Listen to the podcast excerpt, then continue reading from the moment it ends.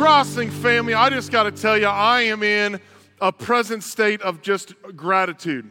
I am just incredibly grateful for things that kind of just seem to be going really stinking well in a lot of different places. I mean, here's just one of them. This is low hanging fruit. Um, I'm on the last hole on my belt. I put this bad boy on, and uh, I'm going to have to make a hole if uh, I get any smaller. And yeah. And I just want you guys to know I haven't done anything uh, to, to warrant that kind of favor from the Lord. He just, He has mercy on those He has mercy on, okay? Uh, second thing, uh, dear friends of mine are getting an opportunity to baptize uh, their daughter today, and I'm, excel- I'm celebrating that. That's going to be happening. I got a text message from a girl who's a part of our church who I went to high school with, and her son is going to get baptized today, and I get to coach his baseball team. It's going to be a great day. Uh, here's another one. Uh, me and my wife are matching today. And uh, the reason why this is so special is you fall into one of two categories. You're the people who you love matching, and the people who hate it. And when we go to like Disney World, there's the couples that have all the matching Disney shirts, like I'm with Mickey, I'm with Minnie. And my wife hates that. Like she's a vomit city with people who match. And you guys also know she picks out my clothes, which means she picked out my clothes and then she totally forgot what she had picked out for me. And then she basically put on the exact same thing. And when she came into church, I said, We match. And she almost went home. She almost didn't make it to first service. And so I had a few hundred people take pictures, so we all have a record of it. If you are joining from all of our different locations, online, inside, I am so glad that you are with us. And I believe that what we're going to talk about today could have lasting impact. And so I'm so thankful that you took time out of your schedules to participate in what God is doing here at the crossing. Today, I want to kind of recap this sermon series that we've been in called Better How to Win at Home. We believe that everyone wants to win at home because home is where we experience some of our greatest joys and it's also where we can experience some of our deepest pain. If I were to ask you what is one of your favorite memories, I'm guessing it involves people that are from your home. And if I were to tell you, uh, if you were to tell me some of your deepest pain, I'm guessing it has something to do with people that at one point in time lived under their, the same roof as you. And that if we can figure out a way to allow God into that part of our lives, something significant, something good could happen. And we began uh, this whole sermon series talking about a core belief that here at the crossing we have, but basically all Christians share, and that is God can redeem and restore anything and everything, and that includes you and your family. And we talked about kintsugi, and that the broken pieces of our lives uh, can be put back together, that our cracks are not hidden, but they are redeemed with golden significance. And then we talked about in order to give your life and your family and your kids the best chance of success, you're going to need a strong foundation. And there are a lot of things that you can build your life around. But when the storms come, you're going to need something that you can depend on. You're going to need something that's sturdy. You're going to need something that's immovable. And here at the crossing, we believe that that foundation is Jesus Christ, and there is nothing better to build your life around. And then we discussed how we were wired around our emotions and how we are wired around our gender, and that that's true for you and your friends and your kids. And we had some of you take uh, tests to figure out your love languages. And then we talked about God's design for us is to do life in circles, and that each of us have an opportunity to put people into the boardroom of our lives, and we need to be careful who we allow into the boardroom of our lives. And we also talked about how each of us have an opportunity to be a board member in the lives of our kids. And how we behave and handle our board seat will determine our influence over the long haul. And then we talked about one of the most valuable tools that God gives us in the raising and the development of our kids is time. And we also recognized that technology may be robbing us of the very thing we need to make the biggest difference because technology steals our time. And then Jerry and Andre talked about synaptic pruning and how the decisions that we are making today are creating pathways for our children's future.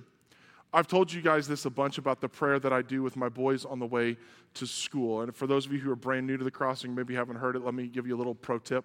When I'm driving my boys to school every single day, I reach behind into the back seat. We hold hands for a little bit.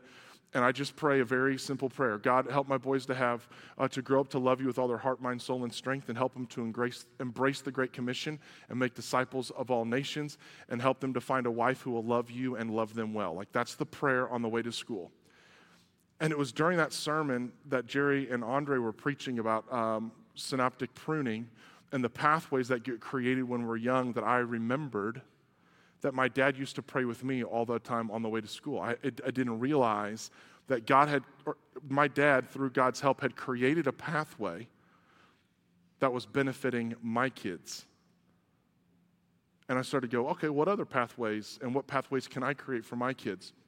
Then Jerry and John talked about balance. Well, today, what I want to do is I want to wrap up this entire sermon series, and I've called uh, this sermon Generational Impact. Um, as I was getting ready to write this sermon, I, uh, I was looking at some statistics and I came across this one and I was devastated. And no doubt about it, when you guys hear it, uh, you're probably going to feel the same way. The research is in. Nearly three out of every five young Christians, 59%, are going to disconnect permanently or for an extended period of time from their faith and the church after age 15. Grandparents, over half of your grandkids are going to walk away from the faith. Parents, over half of your kids. If you're listening to my voice at one of our different locations and you are over the age of 15, you're in junior high, high school, in that area, over half of the people that you sit next to at church are going to walk away from God. You hear a statistic like that and it it hits heavy. I mean, I've got two kids. I'm like, we should have just had one. Like, what do we, what do we, like, who? Who? We, how do you handle this? And what I want to do is, I want to propose we got three options as a church of how we respond to a statistic like that. We have three choices. The first one is we can throw in the towel. We can just stop. We can quit. We can go, hey, uh, you know, we get it. Some people accept Jesus and some people don't. Some people follow Jesus for a while and then some people quit. I mean, it's Paul who wrote, Who cut in on you? You are running such a good race. Maybe we should just acknowledge that some people run for Jesus for a while and then eventually they just get sidetracked. After all, Clayton, wasn't it Jesus who said, Wide is the road that leads to destruction, and narrow is the road that leads to eternal life? Why are you trying to fight against it? We can say we tried, we had a good run, and we can just send all of our 0 to 18 money to missionaries and repurpose our 0 to 18 staff and help them all hang out with adults. We could do that. Because 59%, it's not that good. That's option one. Option two is we can just keep doing what we're doing. No need to change anything, no need to adjust, uh, no need to get uncomfortable. It was a good sermon series. We had a good time uh, working through this. It was nice while it lasted, but let's just keep things the same. Keep 0 to 18 the same, which means less change, less hardship, less pain, less sacrifice, we just came out of a pandemic. We came out of a contentious election. Like, we just need to heal right now. The last thing we need to do is try to take a whole bunch of new ground. Let's just all collectively get our breath back. I mean, after all, we've got a pretty good uh, system and rhythm here at the church, and we've been getting pretty good at what we do. We could do that one. And I,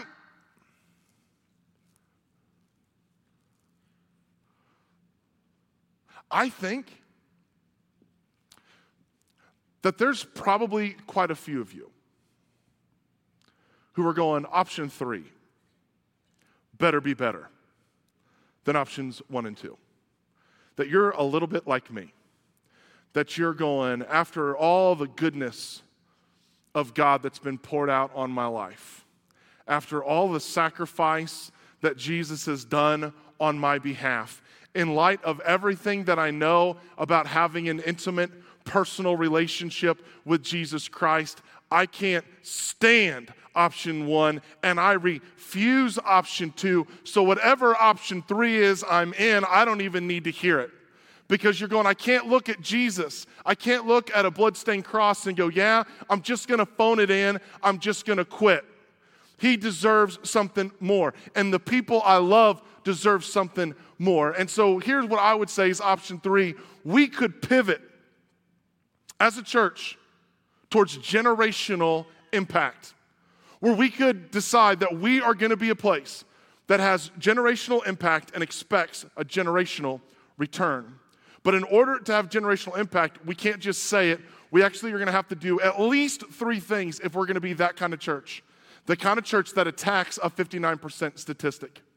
A church that says, not here, not while we're around. There are three things that I believe, at the bare minimum, that we're going to need to have generational impact. The first one is consistency. If you've been in this sermon series, you've done a bunch of challenges. Uh, you've been, you went on the date night thing, you read your Bible challenge, you took the love language test, you did the technology thing, you did an awful lot of stuff. Last night, I was at a Texas Roadhouse, and while I was eating, a, a, a guy kind of like pops up over the side. He's like, Hey, Clayton, I'm on my crossing date night. And I'm like, awesome, man. And I'm like, what question are you on? He goes, four. I'm like, you got a tough road ahead, okay? Like, eat the steak now, okay? Like, you, I'm going, yeah, that's awesome, but hear me. If you did all those things, you saw the benefits. However, if we want to be a church that has generational impact, then this sermon series cannot be a mountaintop experience. The disciplined, disciplines we learn during this sermon series have to become our new normal. We continually get invested in God's word. We continually spend time uh, dating our spouse. We spend time choosing our kids over our devices. You have to make that part of who you are. Consistency. I was talking to Randy Drish, our campus pastor from Hannibal, about this, and he said, uh, Talk about Noah's Ark. Uh, how many of you at all of our locations you've heard of Noah's Ark? Just want to make sure I got a home crowd. Okay. I'm thinking about taking a huge crew of you to actually go see a replica uh, at some point. So pay attention to your email. But um, God came to Noah and said, "Noah, I want you to build an ark, which is a big boat. Like how big? Super big. It was a hundred, or it was 1.5 football fields long, 50 feet high. Like you can't assemble IKEA furniture, and he's building that. Okay.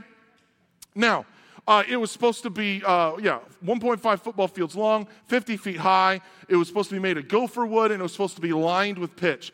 And it took him between 55 and 75 years to build. And I haven't done anything that long in my life. Okay? I haven't even breathed that long. And here is uh, Noah. It took him between 20,000 days and 27,000 days. Everybody say 20,000. 20,000 days of cutting down gopher trees. Say 20,000. 20,000 days of turning those trees into boards. Give it to me one more time. Days of hammering them into place. Give me it one more time. Days of lining it with pitch. It took consistency to save his family. And it's going to take consistency to save yours.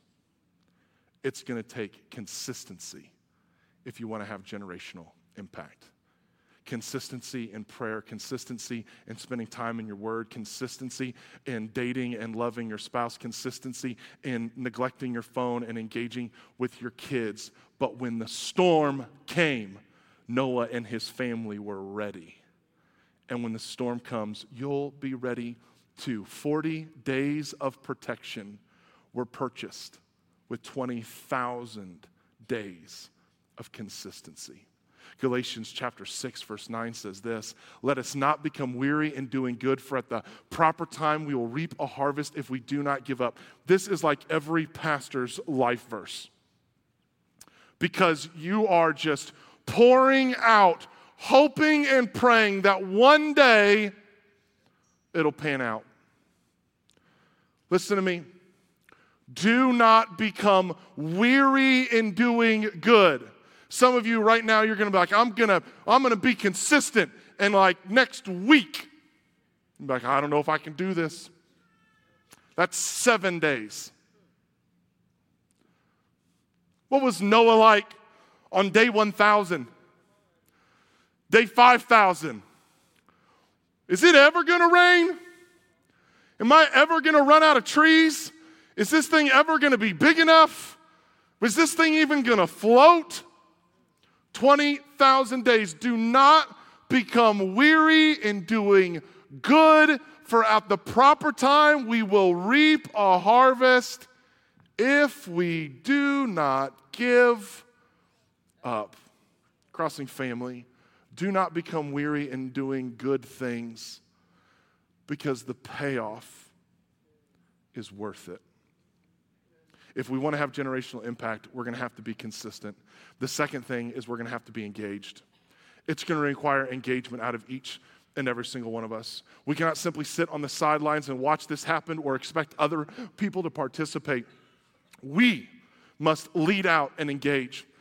There are some of you, maybe right now at all of our different locations, maybe even watching online, that are sensing that God may be calling you to participate beyond your own home that you don't want to just help your family, but you want to serve alongside God's family in His redemptive work. There might be some of you that are saying, you know what, I'm ready to be a coach and just invest in kids in the community. I've been amazed at the doors that God's been opening for Jennifer and I. When we moved to town, you know, for pastors, it's really easy for us to get surrounded by church folk and uh, forget what it's like to, you know, reach people who don't know Jesus. And so we signed up to be uh, coaches and I coached baseball last year, and then I coached uh, basketball this winter, and we're coaching baseball again today. Or, and um, my basketball team was horrible. Uh, full disclosure. I mean, we, whoa, it was bad. Like half my team didn't know the difference between a sack of potatoes and a basketball game. And it was like, uh, every, like on a regular basis, I'd have to say, we're on defense now, okay? Stop shooting at theirs, okay? It was, it was horrible. Uh, but the crazy thing is, is when you walk into the game, how many times you got to pray with somebody, and I got to give somebody a hug, and I got to talk to somebody, or somebody would invite me over to talk to their friend to invite them to church. Like just in those little moments, that simple act of obedience had profound impact. Recently, uh, the schools had a uh, donut day with parents for breakfast. They know how to get dads to show up because they were there uh, in full force. And I mean, I went through the line. I'm like, I just need to bring this up. I have two kids here, and I'm willing to adopt. Okay. Um, like, how many donuts do I get? Do I get one per kid? Um, anyhow, while I'm there, some of the kids that have been on other teams like came up and I got an opportunity to give them a hug and, and high five and pray for them. Like you have no idea what God could do in your life with just one small act of obedience, one small engagement. One opportunity where you put yourself out there and allow yourself to be used by God to be a part of shaping and molding and caring for and loving the next generation. I would love across all of our different locations if the communities were going, you know what, these crossing people just show up and they're coaching all the sports because crossing dads and crossing moms love kids and love families. There might be some of you who are going, you know what, I'm ready to serve alongside of our This Gen team and I want to be a part of our This Gen team whose uh, difference makers are serving kids at church every single weekend. And you're saying, you know what, I'm ready to be a spiritual father or grandfather or mother or grandmother and, and say, you know what, I'll, I'll be a part of it. I'll be a consistent face on a weekend that someone can come in and learn and be loved and have at least an hour of reprieve from the chaos that surrounds their life. Maybe you would be that. There might be some of you that are going, man, you're low on time and you're uh, low on energy, but you know you're amply supplied. And you're going, you know what? I don't want finances to be a, hin- a, a, a hindrance to any kid who's wanting to go to camp. And you're the kind of person who'd go up and find one of our uh, staff members and say, hey, how much is this week at camp? And you're going, you know what? I'll, I'll sponsor one kid or five kids or 10 kids. I'll just make it happen because I don't want anybody to not be able to go. I've been praying that there'd be 100 people that would join our next gen team over the next couple weeks here at our church that would say, you know, our this gen team, who'd say, you know what, I'm in. I want to serve right alongside of you. Maybe you're the person who's going, you know what, I'm ready to lead a life group. And I'm going to invest in moms and dads and marriages to give them a stronger foundation so that they can create a stronger foundation for the kids. This is what happens if we all leverage our gifts together. This is what it says in Romans chapter 12. For just as each one of you has one body with many members, and these members do not have all the same function, so in Christ we, though many, form one body, and each member belongs to all the others. For we have different gifts according to the grace given to each of us. If your gift is prophesying, then prophesy in accordance with your faith. If it is serving, then serve. If it is teaching, then teach. If it is to encourage, then give encouragement. If it is giving, then give generously. If it is to lead, then do it diligently. If it is to show mercy, then do it cheerfully. In order to have generational impact, you and I need to take the gifts that God has given us. And I don't have every gift, and you don't have every gift. But if you take the gift that you have and I take the gift that I have and we give them back to Jesus, He's able to create a clear picture of Himself to a watching world. When you take your gift and I take my gift and we turn our gift back over to Jesus for His glory, we're able to more accurately be the hands and feet of Jesus to people who need it the most. But it only happens when we engage. The third thing I mean, we're going to have to be consistent. We're going to have to be engaged. The third thing is, is we're going to have to sacrifice. You've heard me talk about our core values. And this core value kind of resonates with all of us at like the high end, but on the low end, we struggle. Let me show you. Downward, we will gladly give up the things we love for a future generation we love even more. But I think if we could reword it, most of us would say, we will begrudgingly give up the things we love for a future generation where, eh, right? Because this is what sacrifice requires. We'll gladly give it up because we love them even more than the things that we have and the things that we cherish. Uh, it might mean that you have to give up a sermon series that you like for a generation you love even more. It might mean you have to give up hearing a particular communicator because you love a certain generation even more. It might mean uh, you have to give up some of your time. It might mean that, you know, uh, your parking lot won't be as nice as you want it to be. I've traveled around to a lot of different places, and I've kind of noticed that churches that have the best parking lots are sometimes the churches that have the least amount of kids. Because you can only spend your money in so many places, and if you dump it all in the parking lot, there's just not that much left. So you, you know, you know, tires don't go to heaven, people do. So, you know, now you know why our parking lots aren't that great. Okay? You might have to give up a hot weekend uh, in the summer to go and be at camp and invest in this generation. You might have to give up an hour of sleep on a Sunday or a home cooked meal on a Thursday because you're going to show up and serve. However, we are choosing to give up the things we love for a future generation we love even more. And Jesus never comes into people's lives without somebody sacrificing. It's just how it works. Uh, Jesus came to earth through Mary and Joseph. You know what they had to give up? They had to give up their home and their reputation. Jesus came into people's lives because the disciples carried the message. They had to give up their jobs, their home, their livelihood, their dreams, and their comfort God had to give up his son, and Jesus had to give up his life. Jesus is our supreme example. Look what he says in Mark chapter 10. For even the Son of Man did not come to be served. The Son of Man is Jesus, did not come to be served, but to serve and to give his life as a ransom for many. He had to sacrifice. If we want to be a church that has generational impact, we're going to have to be consistent, we're going to have to be engaged, we're going to have to sacrifice. And to kind of wrap this up and put it in context, there's been something that's kind of been bugging me for a while. And it was just, it, it was kind of personal, and then it kind of became organizational. And so I, I kind of put my thoughts down, and I, have shared it over a couple weeks with the campus pastors. And then this past Tuesday, I had all of our staff come in for an all staff. And while they're there, I kind of shared this with them. And I want to kind of share it with you uh, because hopefully it'll help it'll help you have some terminology to talk about what we're wrestling through as a church, or at least what I'm wrestling through. Uh, these are Clayton's six stages of ownership. Okay? Um, in any environment in your life, you're going to go through these six stages. Okay? So your boss comes to you and says, Hey, we're going to start doing this. You're going to walk all the way through these. Uh, when your wife comes home and says, I want to get a cat, okay, you're going to walk. This is universal, okay? And uh, so this is what happens you hear it, you process it, you understand it, you agree with it, you implement it, and then you own it. And everything in your life is kind of following somewhere on this continuum. So, uh, this sermon, this sermon series, you hear it and then you process it, right? Uh, let me give you a, a couple examples. Um, working out, okay? Um,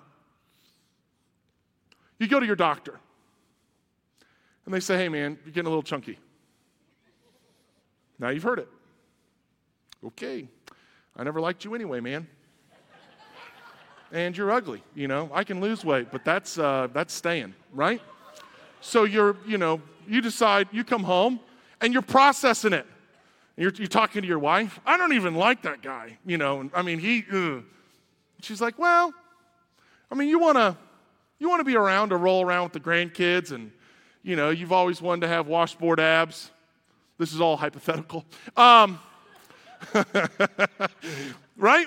And then you're kind of like, I do, I do want to, you know, when we have grandkids, I want to be the cool grandpa. I want to be limber. You know, I don't want to hurt myself putting my shoes on. I get it. I got to change the way, I mean, you know what? I think that doctor was right. A little diet and a little exercise probably go a long way. I was driving around a guy for a job interview, and he did an exercise plan called 75 Hard. Had to drink a whole bunch of water, read a book, do a, two workouts a day, and then he just quit. And he lost like 30 pounds, and then he was, you know, starting to gain it back. And he says, "My problem is that I don't know how, uh, how to lose weight. I know exactly how to lose weight. The problem is doing it." So many of us agree with it, but don't ever implement it. Let me give you another one. Let me give you a fun one. Uh, I did the sermon on technology. I have never in my life received more positive feedback from a sermon. Oh, yeah, Clayton. Oh, after church. That was so good. When you, when you were saying it, my ears were just being massaged by the Holy Spirit. I heard it. Ah! And I was sitting there processing that. And I was like, my kids and my grandkids are always on their phone. And I was like, that's not good.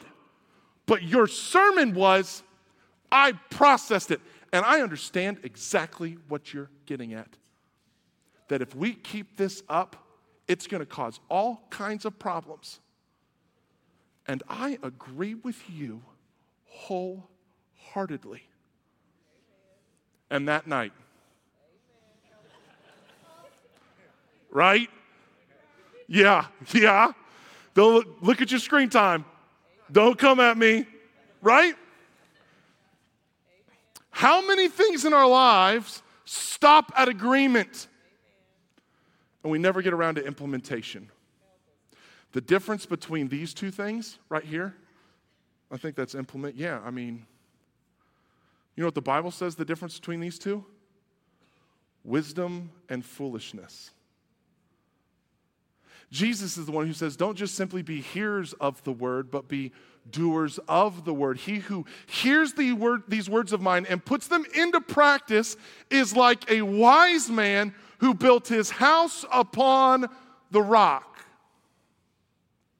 But the foolish man heard it, processed it, understood it, agreed with it, and built his house on the sand. And the rains came and beat against that house, and it fell because it had no foundation. How many of us have heard invest in your family?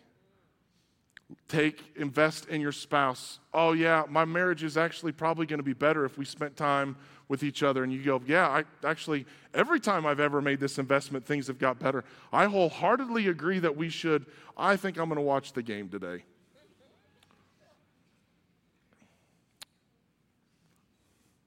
Here's what I need if we want to be a generational church, we have got to, at the very least, move past agreement. We have to at least take a step in the area of implementation. And you could implement it for a variety of reasons. There might be two, maybe even three of you who would go, Yeah, I'll do it because Clayton and Jerry said so. You're just like, Yeah, we love them, trust them, we're on board, all three of us. There might be others of you who are going, you know what, I love Jesus in light of everything that he's done on my behalf. I'll do it because, you know, Jesus deserves it. And you might do it because your wife is just nagging at you. You might comply because your kids just keep begging you. Moment of transparency. I honestly thought the technology thing was not that big of a deal in my home. But when I started using the phrase no technology night, my boys latched onto it. And on a regular basis, when I pick them up, my boys will say, Can tonight be a no technology night? Hear that? Could you implement it? For whatever reason, would you just start living out these principles from this sermon series better? Because I believe that you and this world will be better for it. But what I'm really hoping for is not people who implement it out of obligation. I'm looking for God to raise up a church, a people that look like you and me who own it. And you might be going, Clayton, what do you mean by own it? A person who owns it, like a man who owns it, uh, a man who's at one of our locations or watching online right now, a person who owns it, a man who owns it would say, I recognize that I'm a man of God. I'm a father, grandfather, uncle, son, and brother, and I have been put into the lives of my family and friends and neighbors to be a force for good. A, a, a, woman at one of our locations or watching online who owns it would say, I'm a woman of God. I'm a mother, grandmother, aunt, daughter, sister, and I have gifts and abilities that have been placed inside of me for His purpose and for His glory. A person who says, I'm going to own it, would say, I recognize that there are those who do not have a strong family tree to support them, and I gladly give of my time and my talents and my resources so that other people can be cared for, loved, and pointed to Jesus. I'm praying and hoping that there are people all across this region who are saying, I'm ready to own it. And a person who owns it would say, I acknowledge that the minds of the young children in my life are being shaped and molded. And so I choose to engage in the process to help them develop lifelong patterns that lead to godliness, family success, and spiritual flourishing. A person who owns it would say, I choose God over sleeping in. I choose my family over my device. I prioritize worship and I direct my gaze towards heavenly promises. I do not take my spouse for granted and I choose to invest in our relationship. A person who owns it would say, I'm going to spend time in God's word so that I am uh, fully filled up so that way when God wants to pour me out anytime He wants to, I am amply supplied.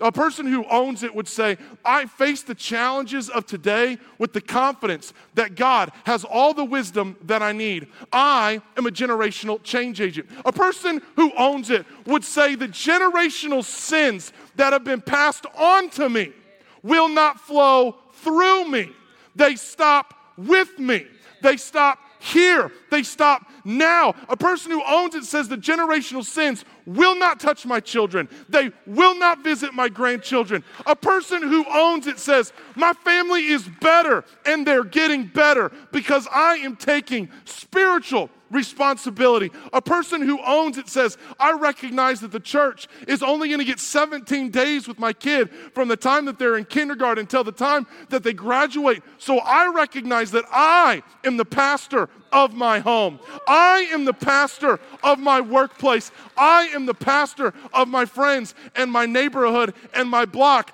I am a spiritual influencer that wherever I go, the Spirit goes with me and the Spirit has power. I'm a person who owns it. My example will have an impact, and my investment will reap a return. I'm a person who brings about generational impact. And I'm wondering if there's anybody at any of our locations who want to join me in that mission. We're moving to a time of decision.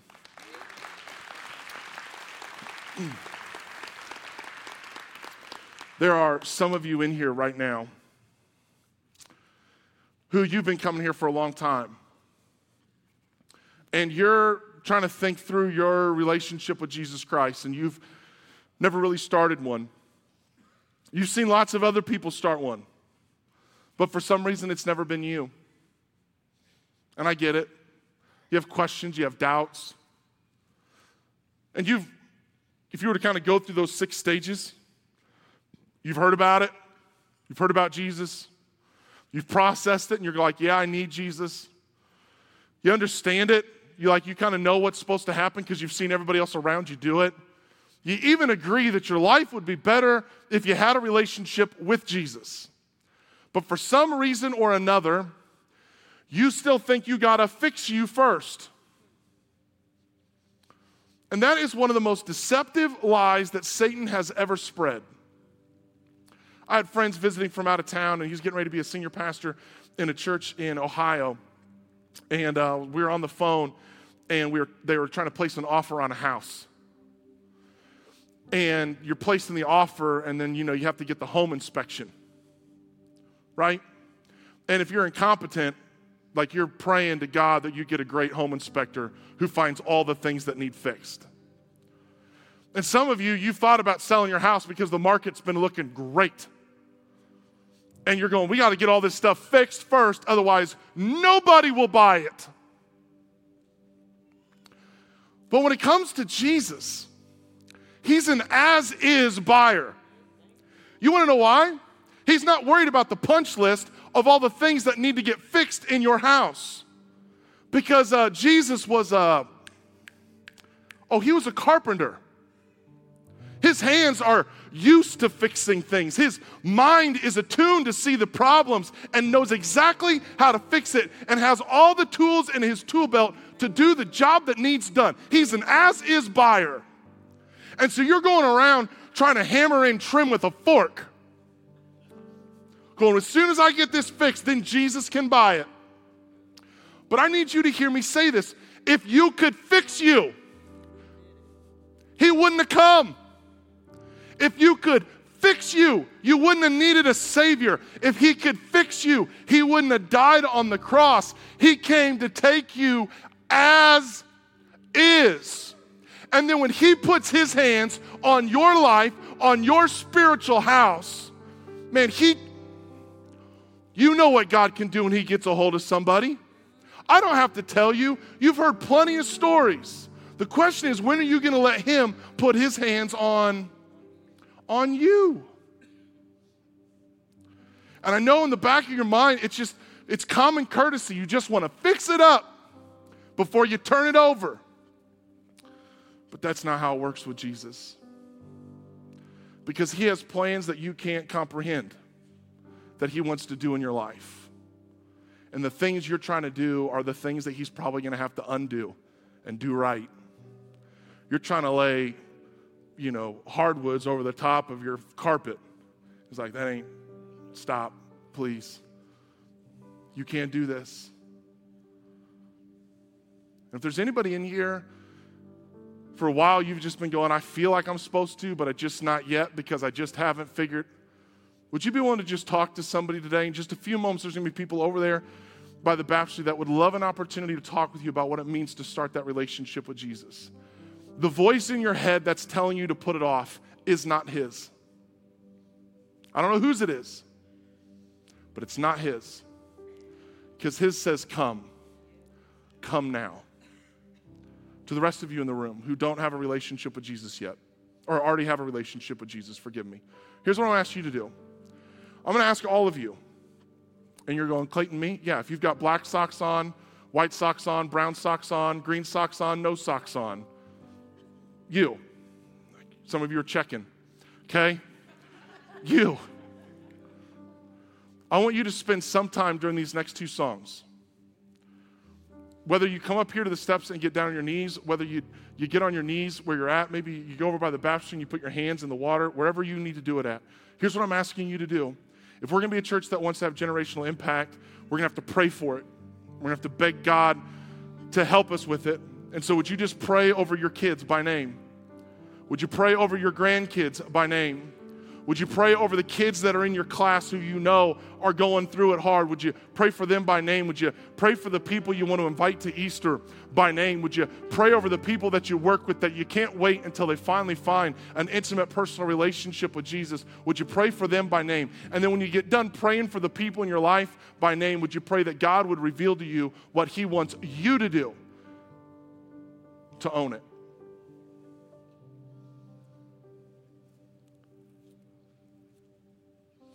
I wonder what God could do with a church like that. I'd sure like to find out. I think you do too. Would you stand with me? Heavenly Father, I'm asking you to use this moment right now to connect with every person in the room, whether they're a long way from you or they've been following you their whole life. God, I'm begging that this moment right here would begin generational change that the only way that we could describe what is starting to happen across our campuses is that you are moving and that we are responding. That God, that we would have the courage to step out in faith to become a church that's going to have generational impact. In your name I pray. Amen.